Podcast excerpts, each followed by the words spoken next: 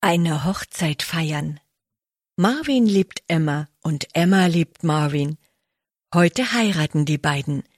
Die Hochzeit findet in einer Kirche statt. Es kommen viele Gäste. Die Männer tragen Anzug und Krawatte. Viele Frauen tragen Kleid. Die Braut trägt ein weißes Kleid. Sie hat einen Blumenstrauß in der Hand. Emma ist heute sehr hübsch. Der Pfarrer hält eine Rede. Er spricht von Gott, der Ehe und von der Liebe.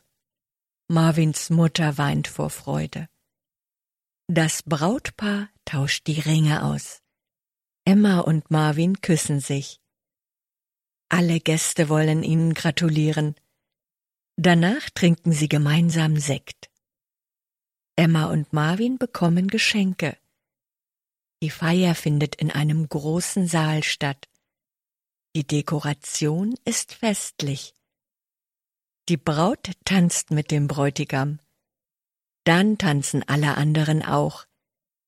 Die Gäste freuen sich mit dem Brautpaar.